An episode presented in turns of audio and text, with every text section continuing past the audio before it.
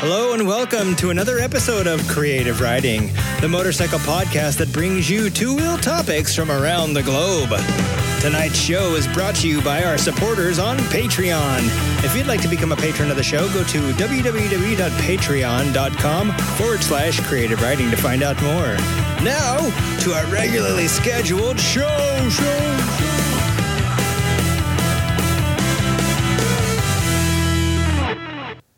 Hey everybody, this is Junk, and welcome to part two of Creative Riding's podcast number. Take it away, Chris. 152. Part two. This is a unadulterated uh, post IMS audio with no editing whatsoever. I'm gonna let this baby roll. You're gonna hear it raw, just like it comes out of the recorder. All right, let's get into this week's show.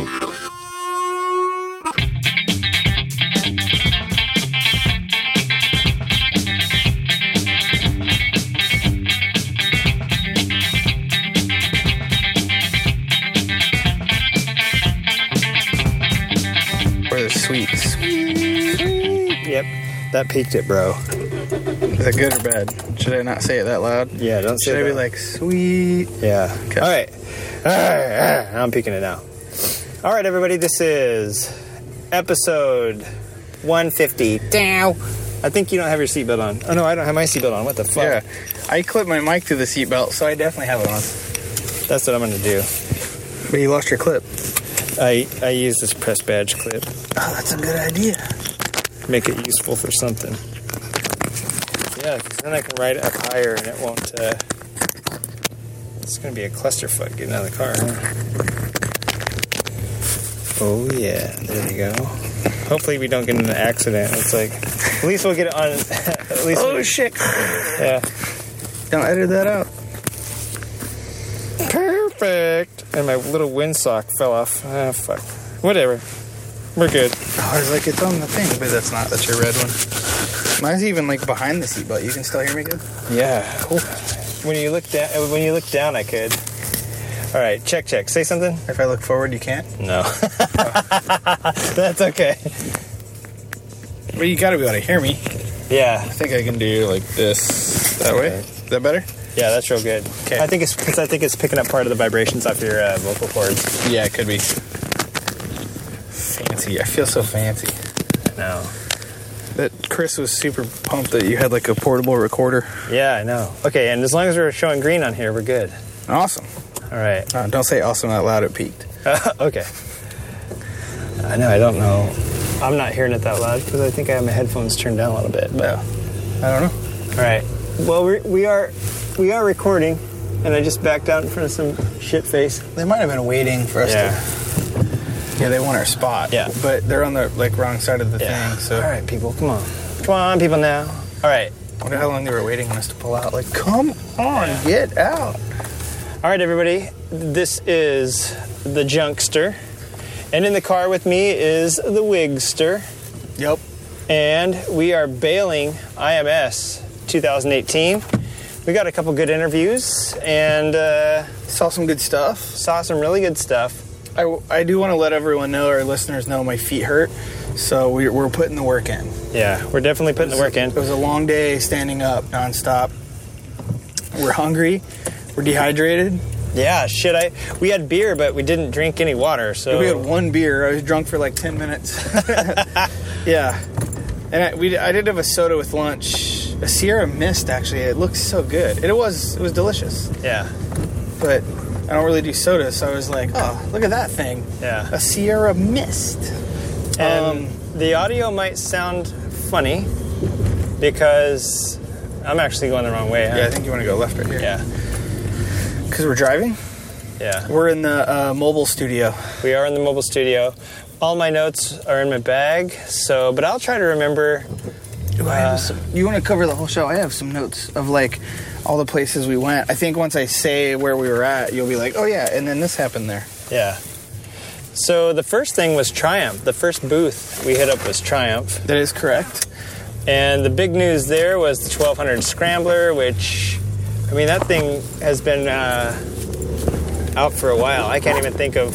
I can't remember when it dropped, but it's been out for a little bit. Yeah, not too long. They actually, it's just like released, but they don't have pricing on it yet, so it's not totally out. It's like new, new. You Yeah. want to turn right up here? right? Yeah, I do. Okay. I'm just waiting for uh, Okay. Red Car to do whatever he's gonna do. They don't know what they're doing. Um, And this guy's going so fucking slow. Yeah, so Triumph, that was the big news, 1200 Scrambler.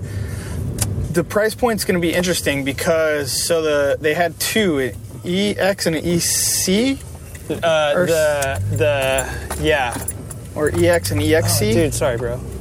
I think the C was the more one, was the nicer one, but the base model was pretty good. They both had 21 inch front wheels. They both, I think, had Brembo radial mount calipers. Um, Yeah, one was, one was called the Special Edition or something. It wasn't. That's not that the was name the of Sultan it. C. Yeah, I can't remember what it stood for, but it, st- it stood for something cool. Uh, for those of you listening, I almost just ran over a dude. Tip, pro tip: when there's not a street light and you're wearing all black, your ass is gonna get ran over. Yeah, you should probably look both ways. You should probably, yeah. Like that didn't even have black hair. I, I, I literally couldn't fucking see him.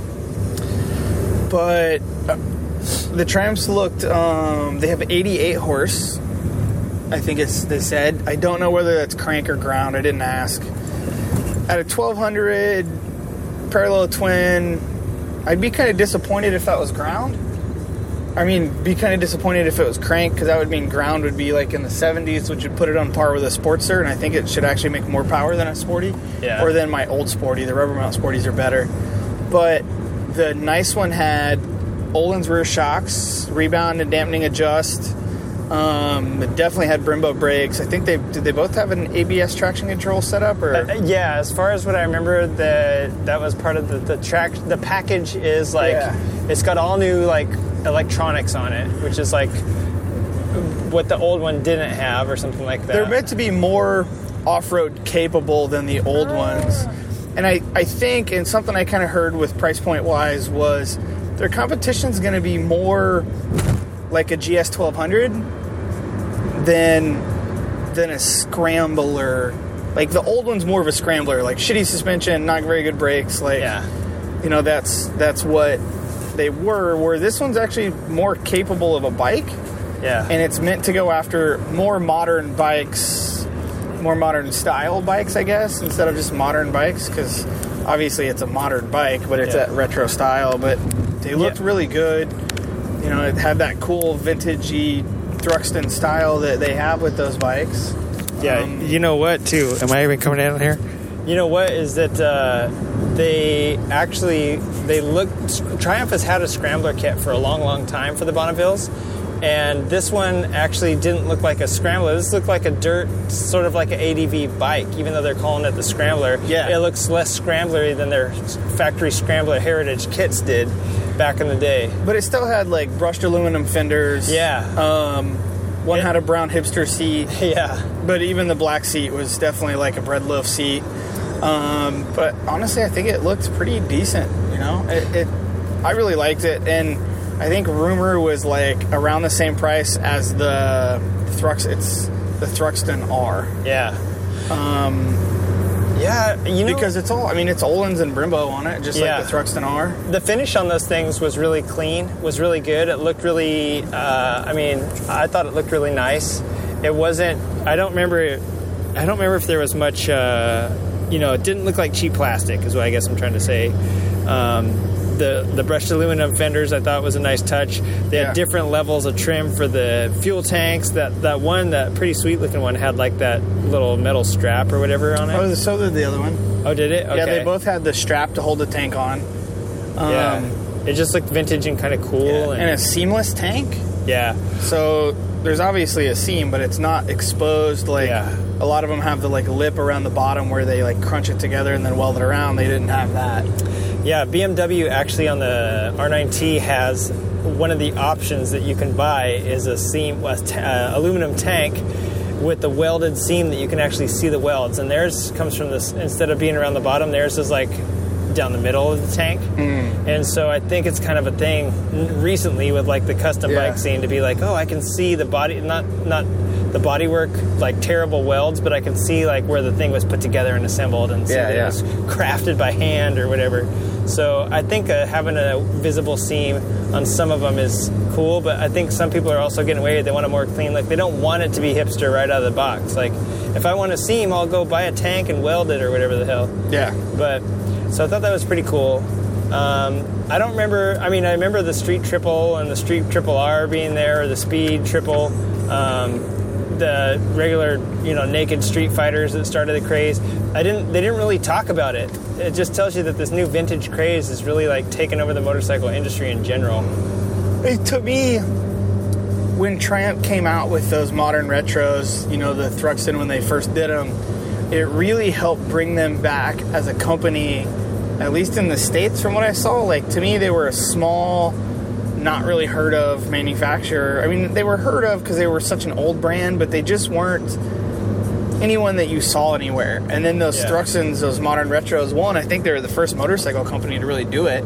Yeah. And to me, that's what really helped bring them back and make them something, you know? Yeah, I mean they had like the, the Daytona 675. My friend had one of those, and the Street and Speed triples. Yeah. ours. You know, like people don't really associate Triumph with sport bikes that Yeah. much. You know what I mean? But they have some really nice sport bikes. yeah, but I agree that this like the vintage stuff is what, what people have been clinging on to forever. And actually, my friend in San Diego that runs San Diego Triumph now, his shop before it was San Diego Triumph was Trophy, and they worked on vintage Triumphs. Mm. And when Triumph USA was like, "Hey, we'd like you to be our dealer," they're like, "All right, well, now we're a modern Triumph, but the Yeah. bikes haven't changed all that much. You Yeah. know, like the looks have definitely stayed the same." So uh, I don't remember who we went on to next. Next was Harley Davidson. Oh, next was Harley Davidson. Yeah. Harley Davidson uh, was all about still growing ridership. Um, Here's my beef with Harley Davidson, man. They were talking about the Livewire. I told you, I, I think I mentioned it on last week's show, that uh, uh, always something doesn't clear at customs with EICMA. Yeah. They, they moved this show back because Well, and unless you're going to ship it back on an airplane, They might Yeah. still be on a boat. I don't think I don't think they're allowed to come on air. Is what or Exactly. is I think what part of the problem is. especially with all the lithium batteries. Yeah, for sure. Um, I think. Uh, well, I don't know. That's when you plug in a lithium battery. They they were really pushing a Livewire, and definitely it's a bummer that it wasn't there. And I was like, oh man, but you have all the original Livewires, but those were prototypes. Yeah, they, they don't really look like the new one. And, And here's my deal: said when they said that- production. yeah, when they were talking about that, it makes me think: Do you only have one Livewire? Is the one that you showed at the dealer show this summer? Then you took it to EICMA, and now you wanted to. You're going You to know, bring it I back. didn't even see it at the dealer show. Yeah, it was. Uh, I don't think they left it out. They just put it. They pulled it out and then they put it away. Same Okay. with the with the water cooled bikes because we tried seeing them when we were down there. yeah, And then the CEO brought it out at the 115th, and that's what he rode on the ride. So yeah, it's so they only have one. Like you'd think. I don't know, If I they're guess so. planning on making them, they would at least have like five. you'd think they'd have a few.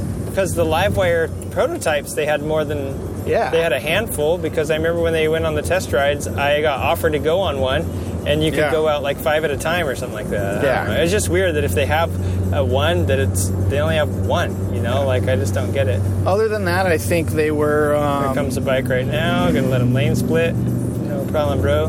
they you know the FXDR you know is still big for them. And that's it's already been released it's already been seen. Same with the Livewire.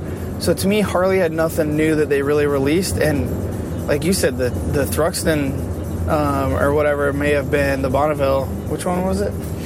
The yeah, like the Bonneville and the yeah but the one they just released Oh, the Scrambler 1200, the 1200? Scrambler 1200 like it may have been out already but I hadn't seen it. So to me it was new um, where and the opposite in the Harley like I saw the FXDR the day after it was like officially released because I got to go to the dealer show yeah. um, so to me it was like oh nothing new but really it kind of was so like The- it's this is probably the first main show in the states where they're really showing it off to people Th- which but one? the FXDR has been in dealerships too. When they released it at the dealer show, it showed up to dealerships that day. Yeah. Or actually, it probably showed up before and they were allowed to open it that day. So here's my deal with the the Scrambler 1200 is that I think this is um, the first time they're marketing it as the Scrambler. I want to say. Doesn't does that sound right? Maybe. Are they, is it just called the Scrambler 1200 or is it a Bonneville Scrambler? Or No, see, that's the other ones. Is that you would always buy a Bonneville and you'd have to buy a Scrambler kit for it. So this is the first time I think they're dropping the Scrambler 1200. I could be totally Oh, wrong about be. that. I could be totally wrong about that. Yeah. But but yeah, the Harley Davidson thing is like that's a good. Even the FXD when they showed the FXD, the little video of it cruising around, it actually didn't look as nimble as I thought it did at first. You know what I'm saying? Uh, I don't know. It didn't look like it leaned as leaned over as far as I thought it did. Oh, I forgot the radio's on that whole time. We're probably going to get sued for anybody that could hear themselves being played.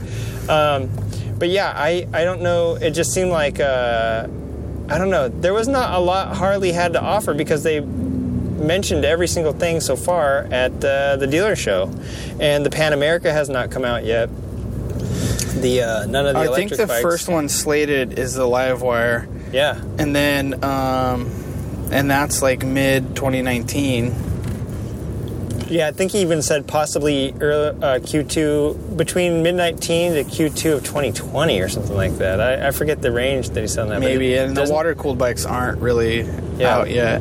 Yeah, and I mean they even said 2021 on those and, and this and that. A lot of dealer, you know what? When Harley announced that, a lot of dealers or a lot of manufacturers started putting out these like five year plans now. Did you notice that? Like a lot of people have bikes that are now slated for 2020 and 2021. Now that they're, now that they're like, well, somebody's doing it this way. I wonder if it's like a weird marketing thing that they all think's a great idea. Like, oh, here's what we are going to come out with in the future, so save your money till later. Yeah, it was always a thing where you never told anybody what you did until you did. Finally, Yeah. just let the cat out of the bag. Now they're like, ooh, this marketing strategy. You had to change something because in the last few years, like the market industry in the United States, at least, has been getting stagnant. And I think maybe this is a way to say, hey, keep your hopes up because this is what we have coming.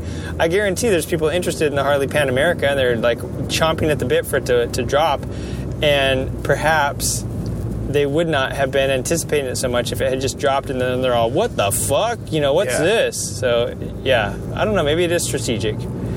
Um, who is next after Harley? Because they didn't really, they really only said that they're still focusing on their rider uh, development. They didn't really have Yeah, they're new. they're really focusing on grant, growing rider development. that Um, and the GTS, the GT boombox is now the GTS. I mean, they're just, they're kind of like, yeah, their infotainment system. Yeah. It's more Apple compar- compatible and stuff Yeah. like that. It's faster downloads or whatever. they're just upgrading the shit they have. Which So- is cool. It's cool to see a company like Harley, who, in a way, technology wise, is way in the past, but in other ways, technology wise, is way in the future. Yeah. Because I got to say, the infotainment system on the new Harleys, or even last year's Harleys, is light years ahead of the new Goldwing. Yeah. So it's kind of cool to see that. The irony. Um, yeah, it's kind of ironic too. And not that I want to say like the the Milwaukee Eight is old technology, but it is a push rod air cooled motor. So, and you know, I've said it in the past, like that's their trick is how do you change but stay the same? Like it's people don't really go buy. I mean, hopefully they do because Harley's building some new bikes, but people don't. Like Harley sells on the fact that that's what people want. Um, but it's cool to see them have like high tech infotainment systems and stuff like that to kind of, I don't know, to fit on these like, Yeah. basically retro bikes that have always been retro. It's funny because I think earlier I said Triumph was kind of the first one to do the retro. Really, Harley just never stopped. Yeah. But And Triumph either. I mean, the Triumph Bonneville has been their staple bike, staple bike for the last however many eh, forever, and uh, it's the same. They did the same thing as like Royal Enfield. They used the same shit they could until they couldn't anymore, and then they upgraded it, but they kept the styling the same. So it's one of those weird things that Triumph never gets shit on. You know, Harley always gets flack for never changing for the past 50 years, but Triumph has done the same thing. it's funny they get flack for not changing in the last fifty And years. they get flack for changing. but then they get more flack for changing. Yeah. So whatever. Who was I think after Harley? it. Oh yeah. So after Harley was another one that hasn't changed in a long time. Um, Ural.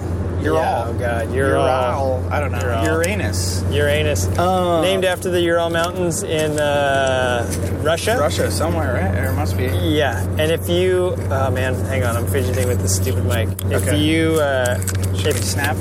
if you get a chance to uh, go watch the. I want to say the Blyov project. Should I take the 105 back? You think I just six, seven, ten north will be fine? It's up to you. Um, The 105 will take us back to I- the 605. Yeah, I'd probably do the 105, but if not, the 710 hits like weird.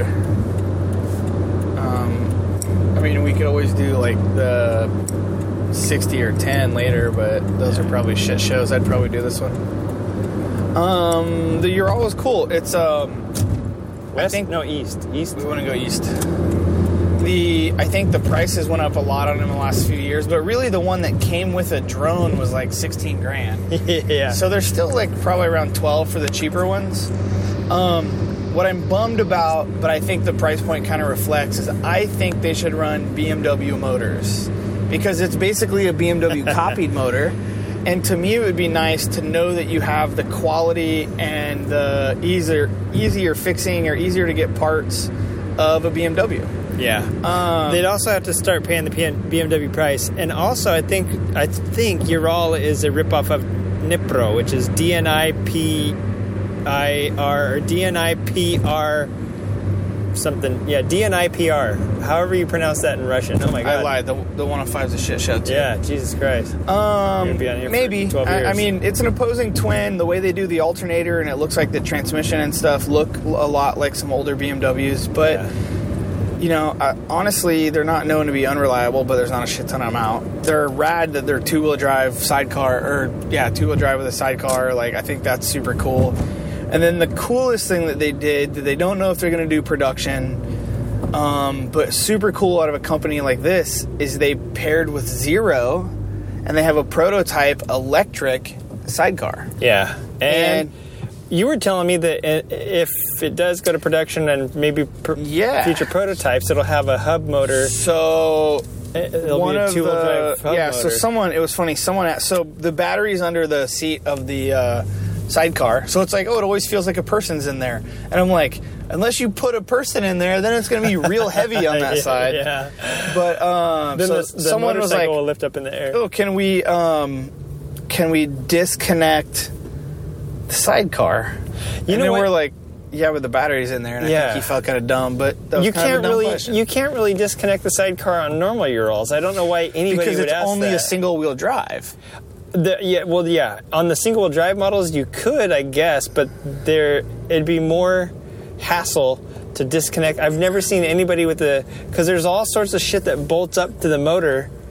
Yeah, I mean, but it's like a regular motorcycle. If it's a single wheel drive, it's like a regular motorcycle with a sidecar. So yeah, you could disconnect it. I guess. I mean, it, it is a pain in the ass, and when you, You see a bike to- with the sidecar off, like they usually Yeah. leave all the mounts on because it's all set Yeah. up. I mean, it's a pain in the ass for now, sure. Ural is built. I think I asked you. I was like, "Why is there a turn signal on the front?" Ural's built. I was looking at all the motorbikes. They don't have right turn signals on them because it's on the sidecar. It's on the side of the sidecar, So yeah. if you did disconnect the sidecar, you wouldn't have. Technically, yeah, you don't have a You right wouldn't turn meet signal. the DOT laws. for Well, the riding funny part about that is though, and if you buy a regular motorcycle and you attach a sidecar, you don't put turn signals on the sidecar. That's true. But I wonder if you get away with that because I wonder. you did it. I wonder if they have to be plumbed in though, because I think the sidecar does by law have to have a Probably brake depends light. on the year of it and everything. yeah. But I bet like because you do it yourself, it's probably fine. Yeah. It's like an OEM doing it is different. But what they were saying, what a guy from Zero was saying, so if they do go to production with it, they're probably going to put an electric hub on the sidecar wheel, so it would still be Two wheel drive. two wheel drive. Yeah. Which to me is one of the things that makes Urals pretty awesome. They're Dude, they're pretty capable two-wheel because drive, of that. and you don't have to worry about a drive shaft snapping in between. You Yeah. could pop wheelies on that mofo because on the reg- regular one, and see the regular ones that are two-wheel drive, you Well, really can't disconnect. The the sidecar wheel's not really in line with the rear wheel, so it'd be hard to pop wheelies. it would want to turn. yeah, that's true. I didn't. But- you know what? That's one thing I never thought about. You're right. They're totally like Yeah. offset. And they said with a sidecar, it gets 108 mile range, which is pretty standard for a zero. But I'm guessing obviously it's less aerodynamic and heavier, so it's probably a little bigger battery. Yeah, it's got to be if a bigger battery. yeah, but if you think about it, if you wanted to do more ride, longer ride, if you didn't have a passenger, especially, why couldn't you put another battery in it and double up your battery? yeah. Um, But it's I- also cool because it's a small company. They paired with Zero, an American company, which is cool. I saw so many haters on uh, as soon as they announced that thing too. So many haters talking like, "Oh, how are you going to charge it out in the middle of nowhere? Isn't that the point of a Ural? You can go anywhere." Here's the skinny on a Ural: You can't really go anywhere unless you're willing, unless you have a whole machine shop with you. Just ask Chuck from Wheel Nerds, who breaks down every 60 miles that he rides his year Oh, really? I think he's ridden it less than he, less miles than he's had it towed. And uh, he's not the first guy with a Ural that said that. I had a buddy in San Diego that owned one that was like, yeah, you, you can't go over 65 and you can't expect to do more than like 600 miles before some of the Russian metallurgy uh, gives up. Because, I mean, the, the Nipro is a Russian company. Ural Yeah. is based on that. And uh, the metallurgy is, you might as well, I mean, I don't know what the difference between Russian and Chinese. They're on the same damn continent. They're right next to each other. I don't know what the uh, difference between the the metals are. You know what I'm saying? Like it can't be much better. But uh, yeah, I y- I I do like the idea of a Ural. And last year somebody did the LA B to V on one, and I was thinking that'd be so rad for me and Chris to do that. Of course, I would drive. So uh, Chris is like, what? But uh, yeah, who did we see Depends next? how fast you want to finish. Yeah, that's true. I like to see your eyes if you let me drive, and just I'll just send it. Larry's eyes are as big as his whole head. Yeah. Dude, I'm used to people sending it when I'm in the passenger seat. That's the sucky part. people aren't used to me sending it, though, which I do every time. How many times have you crashed at Twisted Throttles, Chris? Because I've crashed the only Twisted Throttles they ever had. That is true, I guess. I Next. sent it. Was BMW. BMW. And the biggest news coming out of there is their new R1 styled. Uh, R1, yeah, R1 styled R1000, yeah, whatever. or S, S1000R got its normal upgrades, which which it came out over what came out in 2008, I want to say. You were talking about it. It came out at about 10 years ago. It Yeah. hasn't had a major redesign Yeah. in that time. I was telling Chris, oh yeah, you know they upgraded the uh, the the, the uh, instrument cluster. They upgraded the ECU. They did. They've done. They have done every two years minor changes to the fairings, but they kept for the most part the the asymmetrical headlight. They I think they changed the shape of it in ten, in 2010 or 2012, something like that. Barely. I mean, the the biggest change has come to the side fairings. You know the shark gill things got to reshape and then they, they disappeared and now it looks like a fr- friggin' R1 to me like it, it kind of does. It's yeah. symmetrical, and the way they did it looks a little more R1ish. yeah But Yamaha it really looks really good. it out of the park with those tiny little headlights they and everybody's have copying um, they have an M model. M I think they package, said yeah. M. Yeah. So, which to me is kind of bad because the Yamaha R1 fancy one is the M, the R1M um, which I get from BMW. Obviously, their performance division for cars is M, yeah that's where they got it from but that's kind of lame still. Yeah, their press kit came, uh, a few weeks ago, a couple weeks ago, came out, and they were talking about the M package and the M options. And what I learned from reading that is it's an X Works, so it's actually not a package that you buy. It's sort of like it's a it's a factory works package that you are going to end up paying for as the consumer. It's not really like an optional model that comes out. If you want to get it, you Oh, got so to you buy the bike and then you buy the package. Yeah. Okay. Yeah. And so X Works usually means that it's shipped to you and installed by you, not the factory. But the fact that Could be is installed at the dealer, maybe. Yeah, yeah, there you go. Like yeah, basically XWorks means shipped and installed to Get rid of wherever shitty ass lane. You know, that's a good idea. Larry's just driving down the right lane. I'm just trying to- chilling. I'm trying to- All the the three other lanes just keep cruising by us, I'm used Oh. to, I'm used to riding Spamla. right? Um, My car actually is like the four wheeled version of Spamla. yeah, I mean that's probably the big news out of BMW. The other news, and we've kind of hit on it a little bit already, has been uh, everything went from 1200 to 1250, 700 Yeah. to 750, 800 to 850. Oh, you know what they did say that was interesting to me is that the worldwide sales have been picked up and carried forward by the, the G310 models, which makes sense because in other countries, um, Yeah. that's a good sized bike. That's a Yeah. learner license bike. That's a you know a decent size. That's a, not a 125, and it's not a you know massive expensive. When you're when you're talking about other markets, 300 is right in the what they can afford. You know, Yeah. when other people, when your bike costs as much as somebody makes in a year, like you can't really expect, you know, that you're going to sell a billion of them. But when you have a G310 and yeah, people in other countries and markets can afford that, then Yahoo. Yep. I got back in this lane and I don't. I, I think I. Yeah, but now we're right exits in a mile, and now all the other lanes have slowed down too. Yeah, I think I made the right choice. But um, so yeah, the, the smaller displacement bikes are actually doing quite uh, well and carrying forth their sales. Like that's where they're seeing their sales gains. Yeah. And we'll get to that too with another manufacturer that we talked to. Yeah. But um, but yeah. So then the 750, they said a lot of women bought the G7 or the uh, F700. So they're hoping the F750 carries on with that. Um, and then, of course, everything's bumping up 50 cc's. All the uh, adventure models, at least, and or the off-road GS models, and then the GSA model I think is going to be out next year, and the F800 GSA I think he said might be 2021 or 2020. I don't remember, but yeah. So look forward to the, to that stuff popping up here in the next couple years. Um, that's all I can think about a BMW. Who who do we see next? I'm trying to remember because it seemed like a really long day until we got lunch, and I don't remember who was after It BMW. did, right? After BMW, I think was MV Agusta. Uh, I have the list. But I keep losing it. I- actually, I don't think it was MV. I think it was like uh, Kawasaki. I'm gonna just guess every motorcycle manufacturer Nope. so Chris gets the list. Indian. Oh yeah. Oh yeah, that's right. We went to Indian. If you guys missed any of our live stream or Instagramming, then dude, this is chilling. And then uh, Bath time. you you really missed. They announced the uh, the Indian new wrecking Indian crew wrecking crew. for 2019. They had the FTRs there. I think Chris really liked the way they looked. He uh, they did have the Acura exhausts on them, like you said last uh, episode. So that was kind of funny. It was. I think that FTR 1200s look good. I, I to me, it's like this niche market that I think is going to be rough. I think if you guys are going to spy them because oh, it's an FTR 1200, but I think where you're losing out is it's not a full-on flat track bike. Um, it's Yeah, I- still I don't a gay think they want it bike. to be a fat flat track. bike. Yeah, they don't.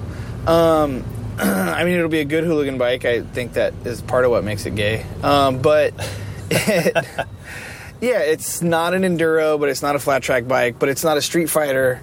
Um, it's just kind of like in between all of them. But that also might be good. It's kind of versatile. Maybe those tires will do pretty good for the canyons. Maybe they'll do decent off road. I don't know. yeah, it's the American Monster.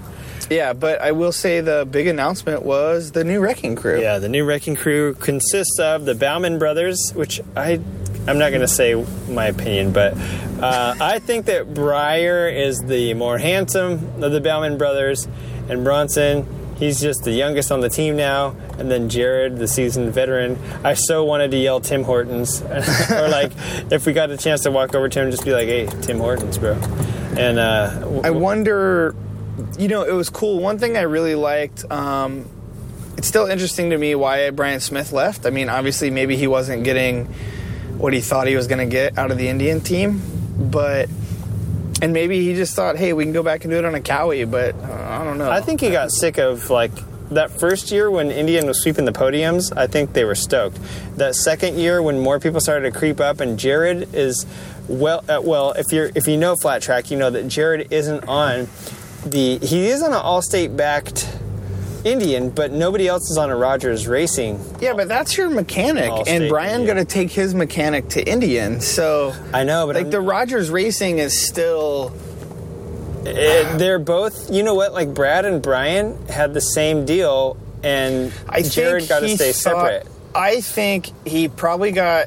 I don't even want to say I think he got subpar equipment from Jared. I doubt he did, especially when he had the number one plate from winning the year before. Yeah. I think he got the same shit as Jared, and Jared beat him all year, and he wants something different that he thinks can be made better, maybe. With the new rules that I don't know, I heard like OEM motors are allowed to go up to 900 cc's or 1000 cc's. Yeah, I want to. We'll talk about that in a sec because I Yeah, that, I don't that feel was like, like- something we heard. I want to read more about that because they're not going to allow just. Uh, they're not going to be like, okay, Kawasaki, now you can go 900 cc's. Um, but Anyway, I, I, I don't know how the new rules are going to go. Basically, everyone is allowed bigger throttle bodies. Except Indian. Yeah, because they're on technically a race motor, but Yep. They knew that when they were getting in there. Remember, they, for they had sure, a two, for two-year sure, and they were supposed to turn it into Yeah. more of a production motor, and they haven't. They made fifty of them or whatever. So everybody's getting 20 millimeter bigger throttle bodies. And then I didn't even I know think two about millimeter. Uh, yeah, what, uh, Yeah. yeah, Which is a lot Two when you- millimeter. Yeah. The guy kept saying twenty percent. I don't know if that's really two millimeters equals 20%. Well, they're not hundred millimeter throttle I know. That's so- why I don't know why he was saying that. RC fifty ones. The first ones had fifty, and the SP twos had fifty two. yeah. I mean, two millimeters Well, makes they a had big two difference. of them, but still, my carb on my Sporty is a forty-two.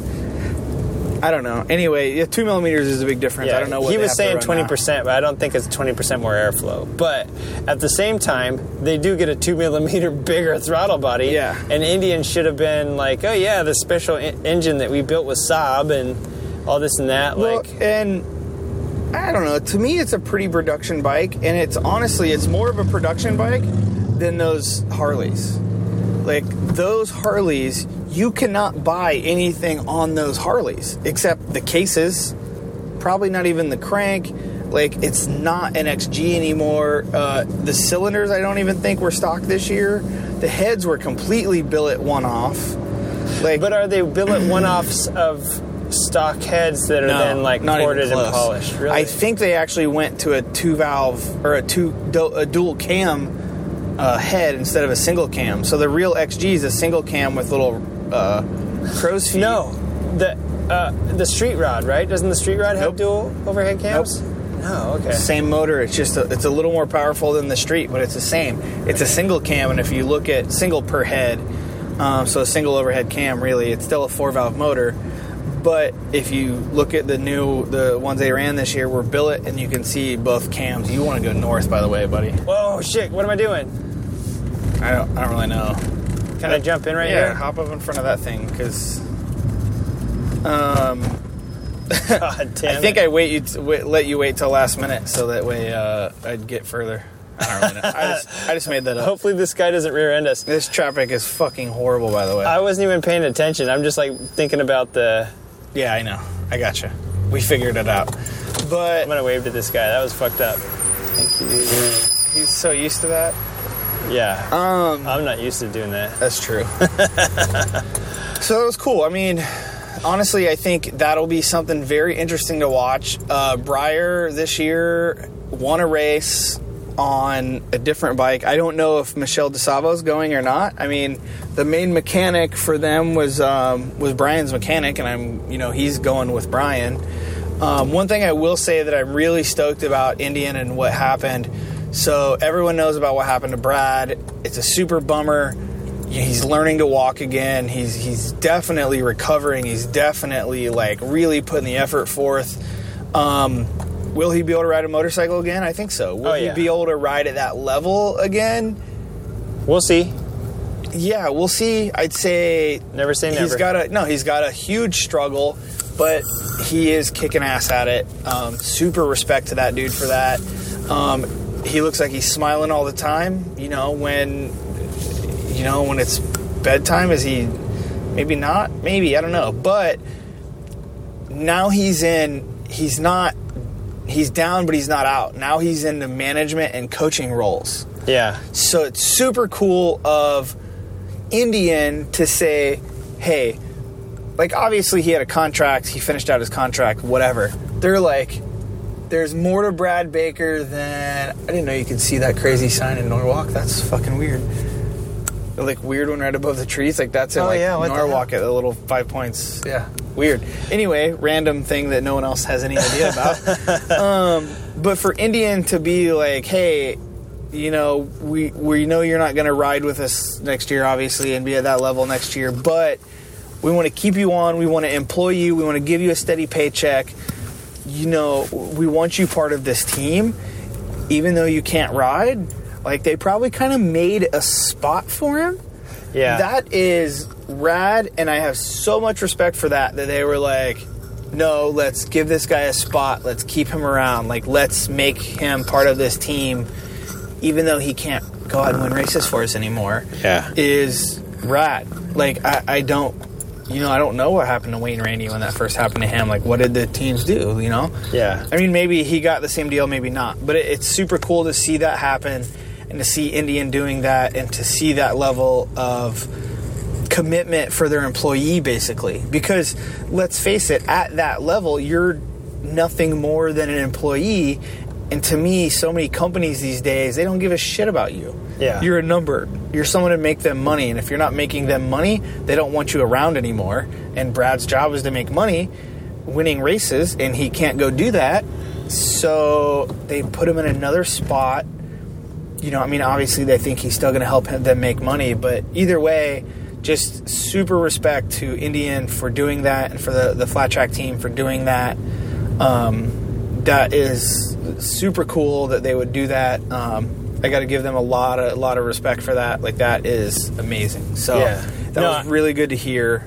And I thought it was cool that they said, "Hey, you know, we can we can like sit your bike out, we can retire it out." And he said, Yeah. "No, have uh, was it Brian? Yeah. No, have Brian ride it? Bronson, the Bronson. younger one. Yeah, actually, so even previous to that story, like when Brad got hurt at X Games, Indian came in and they're like, "Hey, dude, we we want you to make this decision, but we can do a couple things. We can park your bike for the season. You know, we can not take it to the track or just whatever. There it is, number six, sitting there. Or we can let someone ride it. And we, if you want to let someone ride it, and it's cool because it's not Brad's bike, it's Indian's bike. Yeah. But they, you know, they said, or you can let someone ride it. You can choose the person. And he said, yeah. He said, how about Briar or Yeah. Bronson, whichever Yeah. one. Bonneville. Let's make up a new Bauman brother, Bonneville Bauman. Yeah. So let's name all of our kids similar B names, Yeah. and especially with a B for a last name. Confuse Bronson, and we had to name him Broneville.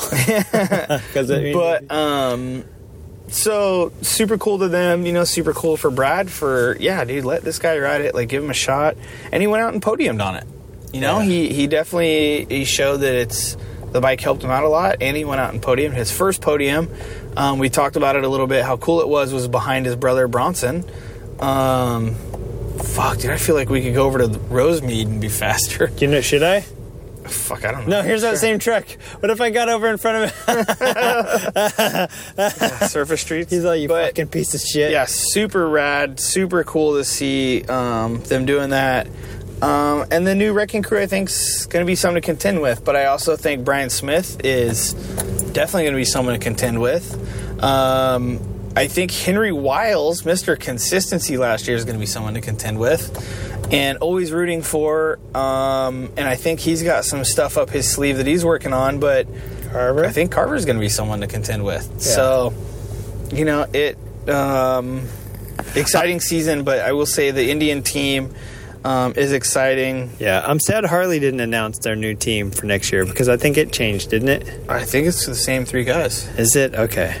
Well, then maybe that's why they didn't announce anything. It's cool. We're going through. I don't know about Wisconsin stuff, but um, a lot of our on ramps have uh, stop signs as you go to pull on. It's supposed to help separate traffic. Traffic is so absolutely butt fucked right now. that on the on ramp we were on, that's going red to make you stop and green to let you go, but we're going so slow in the on ramp, we didn't even have to wait Yeah. because it turned red as the other car went through it, but they didn't get far enough away. and Yeah. ours turned green as we like pulled up to it one fucking car distance yeah. and it's, not like it's like a minute thing so it's dark red it's only dark red until up here and then it's like orangish red until the other side of the five Yeah. and then it's uh, green for about a foot and then it turns orange and red but no dark red and then orange and shit It is seven and- o'clock. We're in some legit yeah LA traffic. friday night la traffic We're man gonna be i'll tell you home what late. honestly it's funny because I picked my mom up from the airport a while ago and she was here. She's like, I can't believe you deal with this every day. And I'm like, I don't. Like, but I also don't go certain places certain days of the week Yeah. because of it. Like, like I don't go to Bronny's shop on Friday night because of this shit. But Yeah, I know. every night's bad, but this is even worse. I never, dude. I always ride so I can lane split. Like this is why And I hardly ever commute- drive. I have a long commute, but it, it's honestly like because of the time I get out, it's not near as bad. Yeah. Um, who was next after Indian? And I do have to say that I, I dig the FTR. I think, I think it looks good. yeah, The uh, MV Gusta. yeah, nothing there. Um, here's what I was tripping out about the MV Agusta, and Chris made a good point. The the spokes issue that they had a while back on the 800 RR Brutale or whatever. The is- dragster. On the dragster is back again on the F800 RR Brutale, and all, I mean they're still using that shit. It didn't- I just don't like the way it looks. You're mixing this neon green in the paint with an anodized green of the hub and the little spoke nipple things. And it, the way they do the single sided swing arm, the hub is way offset to one Yeah. side, and all the spokes are in one side of the rim. I didn't really think of that before. The way that they're all on one Yeah. side of the rim looks really sketch. I just, to me, the color, like if you did a mag and then you powder coated the mag neon to match, it would have looked super bitchin', but whatever. It was cool though. The Brutale, the big one, makes 212 horse. Yeah. This isn't a naked bike. This is also MV Agusta is a little more expensive than even Ducati. Um, a little more niche, whatever. Oh, yeah. At 409 pounds. Yeah. That is over half a horse per pound. We're getting close to Spamula specs on that. Yeah, that is insane. That's because Spamula weighs six pounds. Yeah. Um, Until I get on her. but yeah, no, I, I, those. Uh, But to me, a company like MV Agusta, they are never going to come out with something innovative and new and special, but they're always going to come out with a updated version of a rad bike. But I, the the the Brutale that makes 212 horse is probably a twenty thousand dollar naked bike or more. Yeah, I don't remember what he said. Maybe I didn't more. pay If the CBR 1000 SP is fucking 20 grand, I bet that brutality is more. It's probably more like Yeah. 25. I mean, super rad bike, but it's I. For me, I've never been a big uh, M4 person because it's never been the price range of bikes that I've bought. Um, so yeah, they're crazy. but they, I mean, they are really, really nice. They they look nice and they I'm sure they're fun to ride. Yeah, you know and, what? if you're Like, the type of person that you can uh, afford a Panigale R or a Confederate, which is even way more, but you know, if that's the kind of like bikes you're into, there's no reason that you can't afford. You know, if you're a Ferrari, Lamborghini guy and you can afford those cars, um, there's no reason you couldn't afford a twenty-five thousand, thirty thousand dollars sport bike or naked bike, and they're super cool when it comes to that. Um, one thing I will say that I only saw in the Dragster. The Dragster has the absolute coolest passenger pegs I've ever seen oh on a yeah, motorcycle that was to date. those were interesting. Looking. Um, unfortunately, when this comes out, it'll be gone. But on my live story, I posted a little boomerang, so hopefully some of you saw it.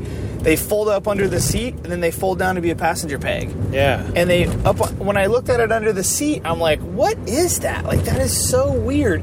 It fits right under the seat. You, you can see it. I mean, it's there, but it doesn't like when you look at all the passenger pegs on the other bikes. Like they're fucking always there, yeah. there, like it, where they're It used. looked like a handle for something. It did look like a weird handle for something, and I'm like looking at it, and I pull it, and it, it's like had a little O-ring on it. And once you pop it out of that, you fold it down, and it kind of like detent balls into this place. And when you have weight on it, you know that's it's not going to fold up. Um, super clean, and how they fold it up was like super cool. Um, props to the engineer for that. Um, again, not all of them had it. Like the Brutale with 212 horse, the exhaust was up in the way, so they couldn't do it. Um, some of the other ones, they just they they ran their regular kind of foot pegs, but um, to Yeah. me that was an oversight. I think that should be done on more of their bikes, on yeah, more of everyone's so bikes. cool. It's such a cool thing to do. Yeah. Um, Fold that shit out of the way when you're dragging. No, I mean the F4. do they even have a full fairing F4 still? Yeah, they did. Yeah, But nothing special, nothing amazing. A lot of them had 37. If Yeah, we- we don't- email us and tell we us don't the know who rider. 37 I know how to use Google, but I don't want to. yeah. So I don't know who the world superbike rider is that runs that. Or we didn't whatever. care that much at the show to. Also, there's that. Um, let's see. The next one we saw was Yamaha. Oh yeah, They talked about, but it's not going to be out until 2020. Back to that forecasting what we're going to do. A Super Tenere 7, which would just be a Tenere 7, right? Dude. It wouldn't be Super. yeah. Um, but cool. I don't know what price point it was at or going to be at. Yeah. It's a more capable than the FJ07 and FJ09s, more to the Super Tenere like level, um, but in a 07 platform. And honestly, I haven't ridden a Super Tenere. I've heard they're ridiculous as far as power and torque. I did have an FZ09. That thing was even though, even though it was only 103 horse, was pretty ridiculous with the power. I would have to say if you're going to off road, that Super Tenere 07 would be 100% capable, and even very capable like long miles out on the freeway too. Yeah. Like honestly, I saw a lot of reviews after I bought the first year FZ09 and uh, the seven wasn't out. And I've ridden a lot, so to me, I usually get the bigger bikes, except for like a 600 RR. But like, I wouldn't go get a 650 not R, you know. Yeah. Um, so when it came to those two, like I'm more like the FZ09 person. We can also carpool lane now. oh God. well, it's not going anywhere either. Also very true. I'm just saying, if it is, we can. Yeah. So, but that thing's super cool. Looks very capable. Has a cool little fairing like the Super Tenere. Um, we really good. we re- we didn't even get to see the bike, and we Yeah. only got to see a video, but it looks super legit. It does look cool. It looks like an old Dakar bike, uh, honestly, with the yeah, because the way they did the fairing. It doesn't have a beak, which I like because like Yeah. I like that people don't want to copy BMW every five seconds. Yeah. It has. It kind of looks like more of a Triumph Tiger, um, the Triumph Tiger 800C, I think, that had no beak either, and uh, it, I don't know. It just and the the It looks a lot like a miniature Super Tenere. yeah, and the headlights on it are like round LEDs that are in a block instead of like big. Uh, I think I, I I don't remember if this was them talking about it that they have cornering lights now. I don't think that was them. Oh, I don't know. I don't remember. Hey, you want to stay in your lane, ass face? Um, and then the other thing that they had that I don't really want to spend much time on, but it seems like they're selling or they're not even out yet. It's not even out yet, but they're already doing like a GT model. and I feel like- America's favorite Can-Am. Just to be unbiased, we have to cover it. But the Niken, Yeah, the Niken GT. yeah, they're doing a GT Niken. Hey, I gotta ask you, how many? Even even if it's not out yet, and even if we don't like it, how many people were looking at it and sitting on it? Exactly. It's that weird I, I think a lot of people, it's gonna be. I think it's gonna sell pretty decent because it's a bike that people can get for people that don't really ride bikes. Even though it still leans, Should I just run into this guy? even though you still gotta use a kickstand, it won't even hold itself up. Yeah. Um, and Turdman made a good point about it. I was like, "Oh, you can't lane split. It's no wider in the front than it was the bags were on it." yeah. And honestly, even Then- on my Harley, then a the ba- foot a- pegs are the widest part. Yeah, then a bagger. That front end looked like the Victory Vision to me. Like it seemed. Yeah, I sat on oh, it's definitely no wider than like a full-on bagger front Yeah. end. But I'm saying that one that we that they had sitting there had a hard bag on it. Yeah, yeah. and it was no wider than its own hard bags. Yeah. so it's not that wide. I, I can't see. I mean, you got two sets of forks and two front wheels, and size doesn't matter. That's what she That's what said. she- yeah. But That's what we like um, to think. You know, you, It's probably not true. You've got some crazy big triple trees. I can't see the thing being that affordable. However, Yamaha for the past few years, with especially the FZ stuff, has been one of the most affordable brands. Yeah. And if I had to speculate, they're down to lose profits to gain market share. Yeah. Did you, did you see Which the price like on that Indian's thing? MO. I have not seen the price on it. It. I mean, it was listed there. It's right around sixteen thou. That's like they're selling that that. They're selling that for cheaper than the Honda CBR one thousand RR. yeah, or was the it the regular. 600? Uh, the 600 I think was 11.5 or Okay. 12.5. So like, but so less than the thousand CBR 1000 and you're getting another wheel and and bags. And four. I don't. The bags are probably extra. Uh, that's true. Um, Yeah, the GT. I don't think that wasn't the GT pricing, but I could only Yeah, that's imagine the that base model I could only imagine that that was another few hundred bucks. Here, I'm jumping in the carpool lane, brother. sweet. Now that you did, they're gonna stop moving. Look, I know. Um, That's how it works. but that's Yamaha. Like nothing where I was like groundbreaking new. We definitely have to check this out. Seeing a um, a Niken in person, my feelings are the same about it. I want to puke. Yep. But um, Should I just hit this person?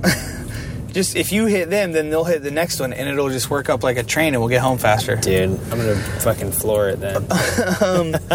I wonder. Oh, why do I have by the way, everyone, uh, I know we're talking about how shitty traffic is, blah blah blah. Yes, we're a motorcycle podcast. We should have rode our motorcycles. Yeah, but then we couldn't do the show. Then we couldn't do a show right after. We would wait a few days, and uh, we'd forget half of it. And we'd waste Tuesday. Like, why not waste an hour that we're going to drive home Yeah. by um, I know. not I'm, wasting? I'm listening to the quality of the recording, and it's not that great though. So Oh, is it we- not that good? We should have waited until Tuesday, but that's okay. you know, we've had a decent amount with shitty uh, recordings, and our fans. What are you talking Our about? fans are so dedicated. They're perfect. They're good fans. We have a good fan base. I say we give them a shitty recording once in a while, so they know So they it- appreciate the good ones. So they appreciate Yep, yep. Uh, get talking into the mics and all that great shit. um, let's see. After that was Piaggio. Piaggio, Which they said something interesting. The scooter market right now is actually going down, oh and theirs, being Piaggios and Vespas, are the only ones going up. yeah, However, sneak peek for the future, that new Honda Super Cub, though, I think Piaggio is fucked. That Yeah. bike is badass, but it's only a 125. Um, which I like because the Grom's a 125 and everyone it's a like the Grom. and it's cool. So I, he's like, it's almost the same motor as the Grom, but it's updated, and we can talk about Honda. Actually, let's just talk about Honda later. Yeah. Um, so the Piaggio, the V85, is that new? Did they have it there last year? Or did they just have pictures Dude, of it? I have no idea about Piaggio, Aprilia, The Vespa. Moto, the Moto Guzzi. oh, the the oh. V85. Oh, the Moto Guzzi. Yeah, no, that That's was part out of the last Piaggio year. group. Okay, it's kind of cool. My stance on Actually, on- hey, before I actually say that, I saw pictures of it last year. I don't 100 percent know if if it was the bike or not. I don't remember if it was released. you can go back to episode number. Yeah. I don't know. Larry might know. Um, the V85 was cool. The Moto Guzzi to me is the same as like MV Agusta. It's the niche market. They've been there forever. They're going to continue to be there Year. They're forever. way cheaper. Yes, no, well, they're still a niche, but yes, they are a lot cheaper than the the MVs. MV's a little bit more luxury type deal where Yeah. where um Guzzi is more like uh, economy BMW. Yeah. But what I like about Guzzi is they have their their brand is that sideways V twin. That's Yeah. them. That's Yeah. what they do. They totally embrace it. I love that about them. One of the nicest, cleanest looking custom bikes we saw there was an uh, I keep wanting to say MV Agusta now. Was a Moto Guzzi super nice. I really love them. It's one of those bikes that if I just had money to go buy another random ass motorcycle, that one would be on the list. The problem with me is my list of motorcycles I would buy first is really big. Yeah. But um, they're rad. There's nothing wrong with them. They're not amazingly fast. They're not amazingly nice, but they're not turds and they're not junk. Um, Hey, which is my name, Junk Turdman. yeah, Woo! yeah. I'm a turd and junk. but they're so they're cool and it, again just like MV Agusta like nothing new nothing amazing I don't I don't see them ever really coming out with something where you're like whoa this is groundbreaking you know even when the V85 like kind of came out whether that was this show or last year because we really don't remember remember okay cool it's like it's a nice capable enduro um, or an ADV bike but I don't know. It's to me, it's still not the news of even like the Scrambler from Triumph coming out. Like it's Yeah. just not the same level. I But- just, you know what, too, is I can't remember. It's so hard because it looks so much like the Turbangs that I can't remember if that if it was that or the Turbangs that came out last year. I don't know. So, Um, which if you don't know what the Turbangs is, the R9T Urban GS. But if you just say R9 Turbangs, you've covered uh, you've covered your bases. the They pretty much look the same. The Urban GS and the V85. Just one has a boxer and one has a V. I don't think there's anything really happening with um, Aprilia. I saw a photo of a bike they were doing that was like half of their V4, kind of. So it was like a parallel twin. Um, V2. no, it wasn't a V. It was parallel. So it was like the front half, not the side half. A V2. yeah. Well, that, there's a lot of those, but um, I don't really know. I, it was also kind of hard to see, and they kind of rushed us in and out of a lot of those. Yeah, it, it was it was worse than usual this year. Yeah. But um, so that was the Piaggio group. Next was Kawasaki's. All right. Well, we heard Kawasaki let all their bikes drop at uh, what was right before? Oh, at Intermot. Let some more drop at EICMA, and a couple more drop at AIM. So I think uh, you said they're doing like an H2 touring. Yeah, they got the H2 lines are now like going from super ultra hyper bike to actually like the H2 SE or the H2 whatever. They they Yeah. basically come with like a touring package now, and it's the H2R is still the R, but the regular H2s are now like becoming your. I think they made those motors just to get more power. Yeah, and- out of a smaller smog, displacement, Yeah, when- yeah. as smog was choking them down. Yeah. Uh, We're officially hauling ass now too. yeah, right. We're stopping at 100 yards, but that's cool. Yeah. we got to haul ass for a minute. So nothing really that I saw anyway, like that was groundbreaking out of Kawasaki. No, their new 636 is just like a body styling update. They're doing a 636 or a 600. 636. The Oh, okay. Ninja ZX6R is a 636. It got an updated um, front fairing and some other stuff, but I mean, I fe- it's kind of like the most everybody's doing now is like, oh, we upgrade like the T. Everything's going to TFT display. Everything. I have to. I do have to say. That this year the big thing is connectivity. Every- Yeah. everybody's getting connected. Really nice displays and apps stuff, and yeah. displays and shit. But other than that, you look at the frame and the motor, and it's technically pretty Yeah. close. I think, um, you know, like I said, with a lot of the sport bikes, we've really reached a point where technology is is almost slowing down to a point with Yeah. with the mechanical side of it. yeah, Um, and you know, when you've got thousand cc sport bikes that are making nearly 200 horse or a little bit over, what can you really do to some of those? Yeah. So, you know, um, let's see. After that was Honda. yeah, Honda, so one that I was kind of like, meh, because they have three models of it a three something and a 650 and a, Oh. a, a thousand, but the CBs. Yeah. I love the CBs. It's their Neo Cafe concepts Yeah. that are no longer concepts; they are now production. So they have a 300, a CB300, which is a retro-styled, modern classic, if you will. The uh, CBR six or the CB650R, which is an Yeah. inline four cafe, modern but cafe racer. Single R. Um, Yeah, yeah, CB600R. Sure it's a 650R. inline four. The 650 sport bike I thought was a twin. Yeah, the CB650R Cafe Racer is not the sport bike though. It's like the right, red- but it's the same motor out of the 650R and the, It's the a- CBR it 650. has the inline four. Didn't did you, you Maybe sit on that it? one was too. Yeah, Um, and then but it's not- It mirrors the uh, CB1000R, which is their Yeah. also new for. I don't think that But one's it's coming out. not the 650 is not the same motor as the 600 RR or even like an F4i. No, no, no, no, no. Where the CB 1000 is the same base motor as a CBR 1000. It's just detuned too much. I mean, a little bit.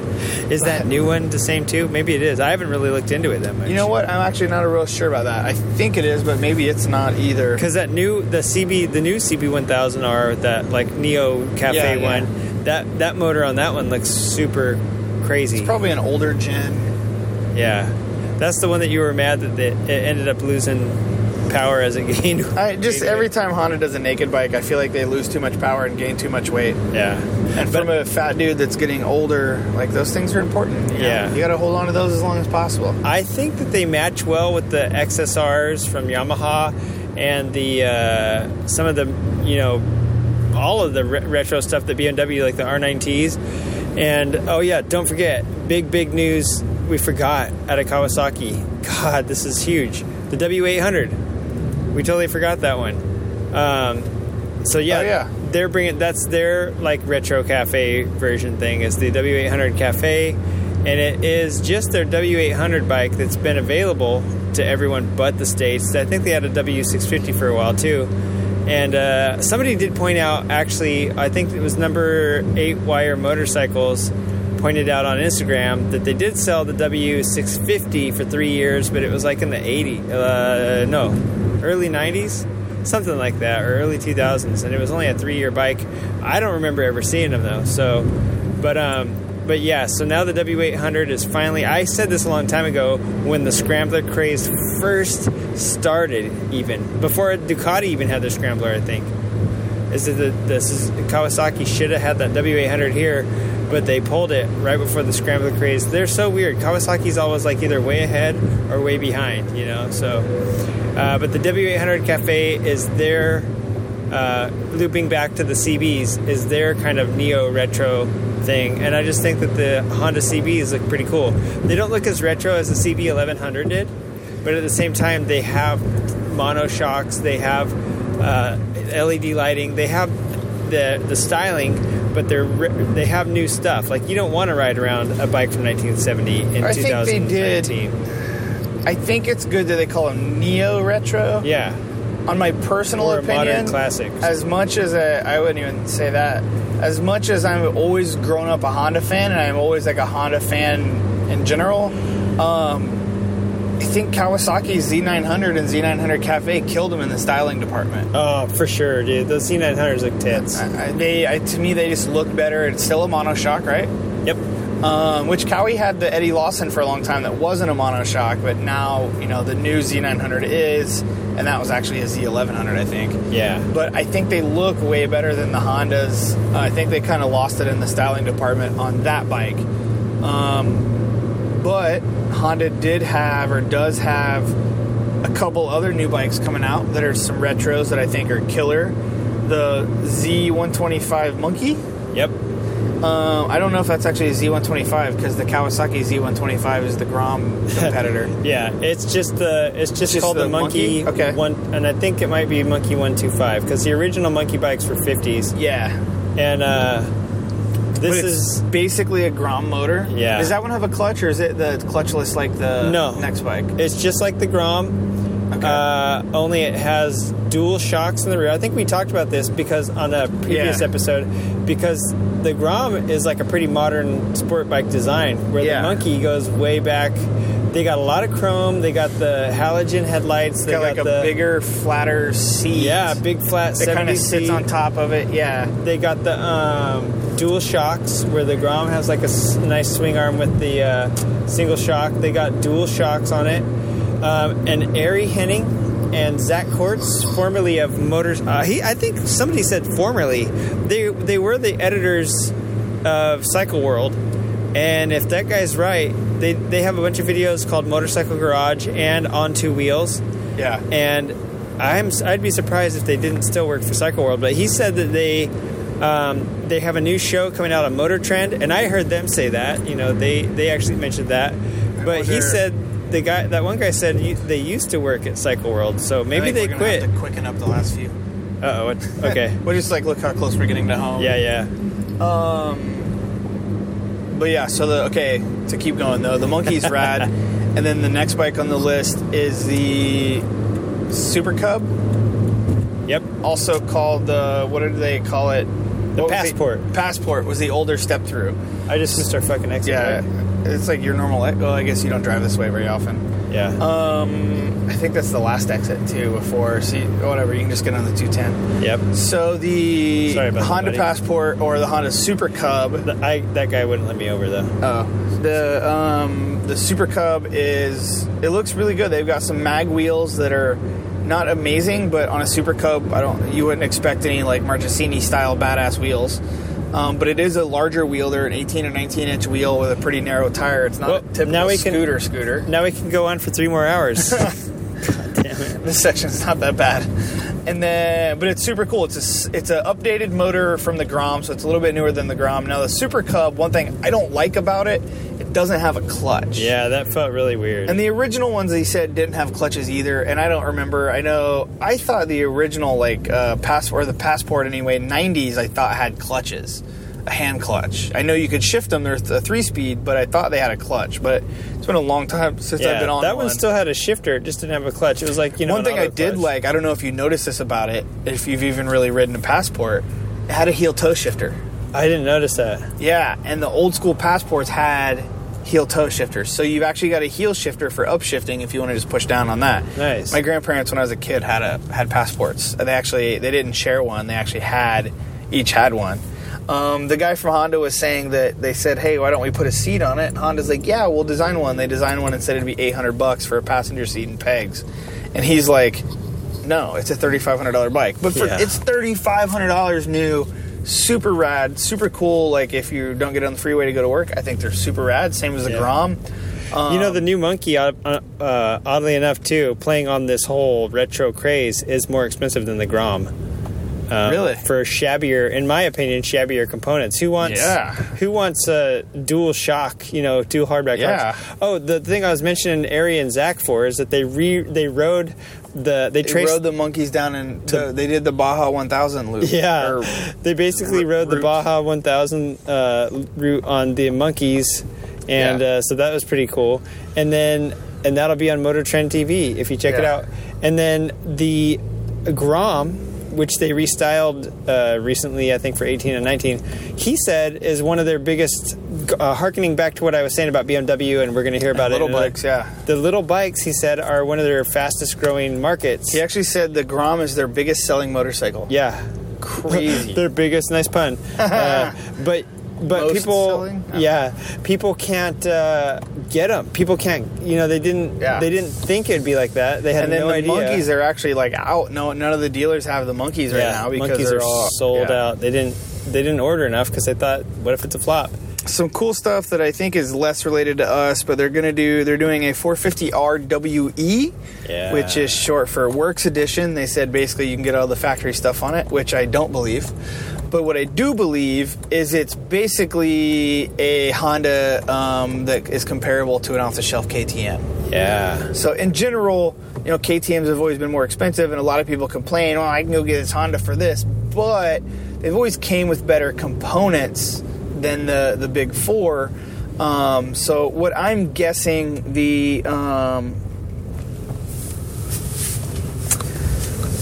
the WE is is basically what you got in a KTM. You get a little bit better suspension, a little bit better things here and there. You're not going to get a full works bike. If you've ever seen a full works 450, um, they're not going to sell a forty thousand dollar bike. Yeah. and that would be if they put production based work works parts on it. Like obviously the works works bikes are. it's a nice, it's a nice that. trim package to call it, It a is. WE. But that's basically. super cool. And then even cooler, especially for us in California who can't do this without doing a special construction, and you're only allowed so many of those in your lifetime.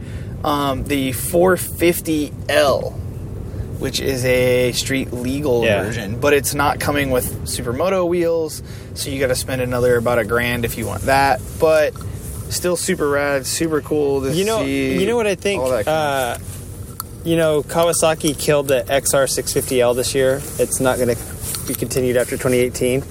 And I don't know if Honda had the XR650L either. I think they got the CR250 Rally and now the uh, the CRF 450L.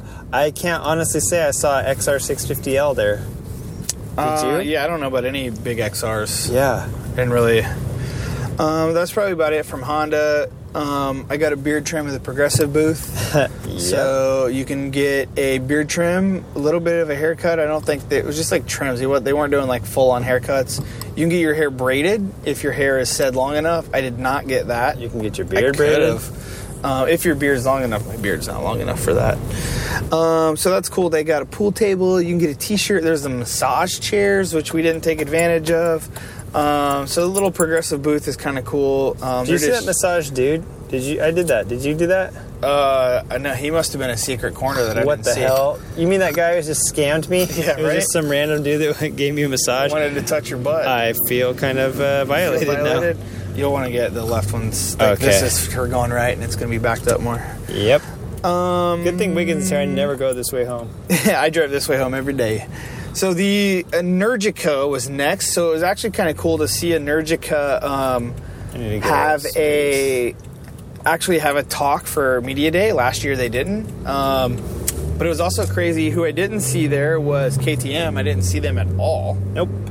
So or Husky. That way, yeah, or Husky, which Husky didn't have a booth last year. They just had the they were in the shift thing with Sean and Aaron. Yeah.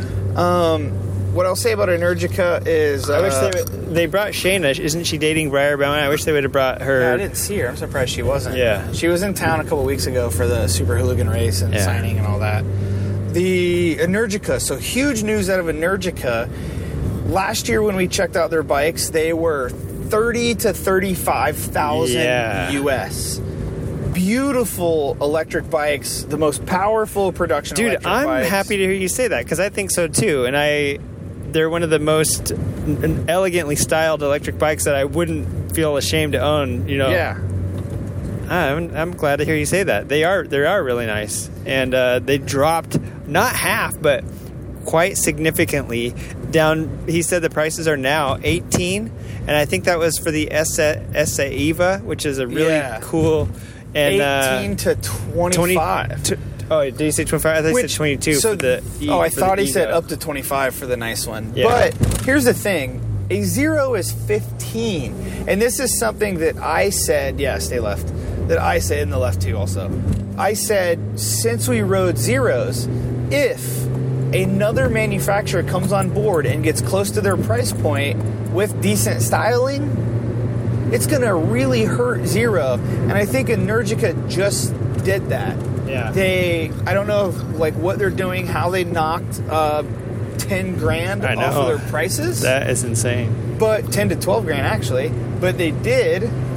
Um, so, you know, you're not going to have the dealers, which there's not a lot of dealer network for zeros. You know, yeah, we have one in Hollywood. Of course, all those frou-frous need a zero dealership. Yeah. And I all those frou-frous can get an Energica dealership. I, I think uh, certain motorcycle dealerships carry them too, and that's how they got their dealer. I- Maybe. yeah. And Energica looks like they can do the same. They're Italian, so if they're smart, they can get in some MV Agusta Ducati dealer stuff, which will help.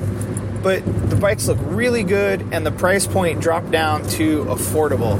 Side note for Energica and MV Agusta, when it comes to press day, don't show us shitty videos with techno music Yeah, dude, with bullet points real. that we're supposed to fucking read on a screen. Wait, who else did you say that for? Agusta? Yeah. Oh my god. fucking hell like no one cares i'm not gonna sit there and watch your shitty video like if you want a cool video of it riding around and stuff and you want to like kind of talk about it when it's happening i'm down but that video sucked not that any of our listeners saw that but Also, the dude for Energica, come out from behind the desk and talk to us. yeah he was like kind of hiding behind the He was desk like hiding behind the scared. desk, and yeah. i'm like dude it's media day like you gotta get out and if you're not good with people you shouldn't be there Yeah, you're. But- uh, he's a freaking CEO. He's got to have pitched it to somebody. Yeah, but obviously the uh, oh we must have been beneath him then. He's like that kind of pay level Yeah. maybe.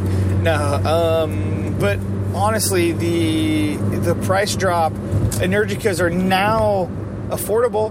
I mean, is he said they are on par with a lot of Italian bikes, and when he fir- or uh, how, I don't remember how he worded that. He didn't say Italian, but I think he was referring to No, Ducati. He, d- yeah, he did. He, I think he said uh, Italian sport bikes. Yeah. I think he was Um, talking about that. and he's so and he's I think definitely he, I think he said they have 147 foot pounds of torque. That's Really? a, that's a lot of torque. Yeah, I don't know. Um, but I don't know. Great price point. That was super cool. They're awesome bikes, so it'll be interesting to see how that helps the company and how they sell some motorcycles, or if they go out of business because they're selling bikes at a loss. I don't know.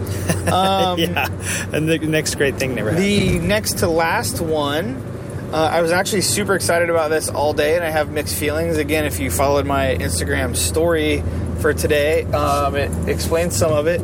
Was Suzuki, and big news out of Suzuki was the new Katana, which it had a they said a K5 Gixxer 1000 motor, which we're guessing is the 2005 Suzuki 1000. Turdman says it's the 2000. That's what Turdman says, but what throws me off about that is they made that motor for more than one year.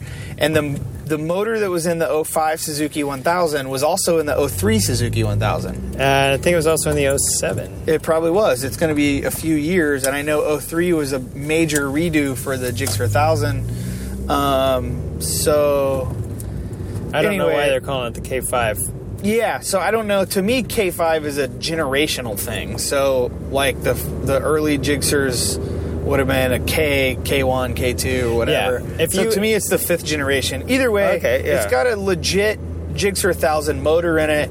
I don't know horsepower wise. They could have detuned it a little bit, which is very common in, when, when doing that. I, But yeah, I heard that they might have actually for the Katana. and I mean, you know, if you detune it a little bit, you take a little cam out of it, um, take a- little RPM out of it. It's a mo- longer lasting motor. Yeah. Less maintenance intervals, more. I mean, they'll run a lot. Like I said, I had a CBR 929 that last I knew had 75,000 miles on it, and I ran the piss out of it. Yeah. Um, Wiggins is not easy on motorcycles. yeah, I like to wick them open. Um, so, but what I will say, I was really excited to see that bike. It is hideously ugly. It is so ugly. It's fucking beautiful. I love it. It's one of the best looking bikes to come out. What I like is everyone's going retro 70s. Those motherfuckers went retro 80s. Yeah. They put the ugly fairing on it and it looks super good and I'm real excited about it. If I had enough money to go buy a new one, I would have bought the uh, Icon 1000 New Jack. But it uh, it looks good. I'm super excited about it. Downside with their presentation, they had some dude Oh who God.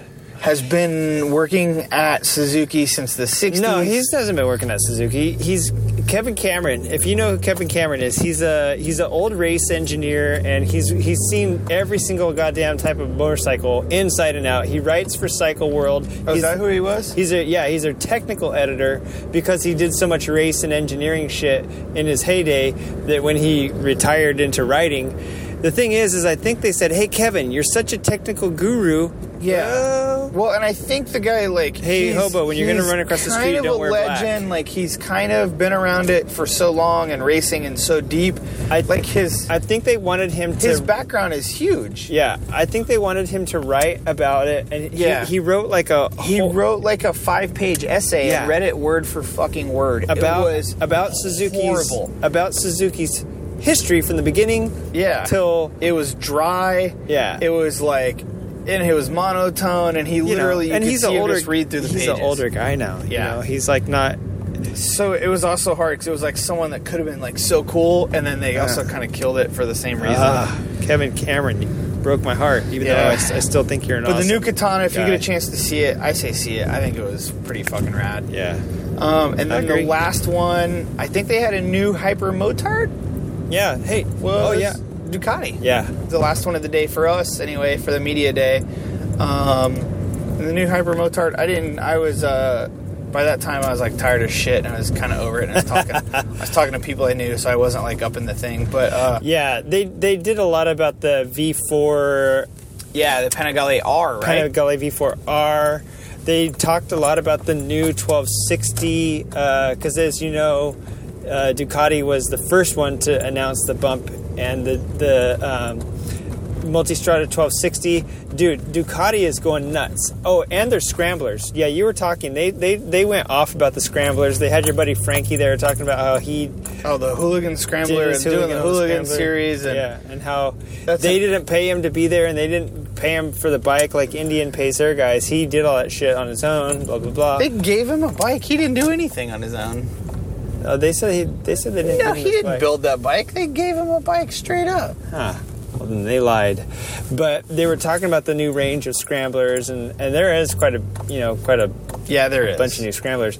But the thing with Ducati, I'm not going to pull all the way because you won't be able to get out. The thing with Ducati is that they, uh, especially with the 1260, this is like something that they announced, um, is that there's a lot of interconnectivity again, just like the everybody else. That was like Yeah. the, the main focus, I think, this year of of the show was like how much your bike can track your GPS, and then you can share Yeah. it with your friends. Which Ducati was good with that with the Multistrada last year. That was one of the big announcements. Yeah, and that hyper is just so.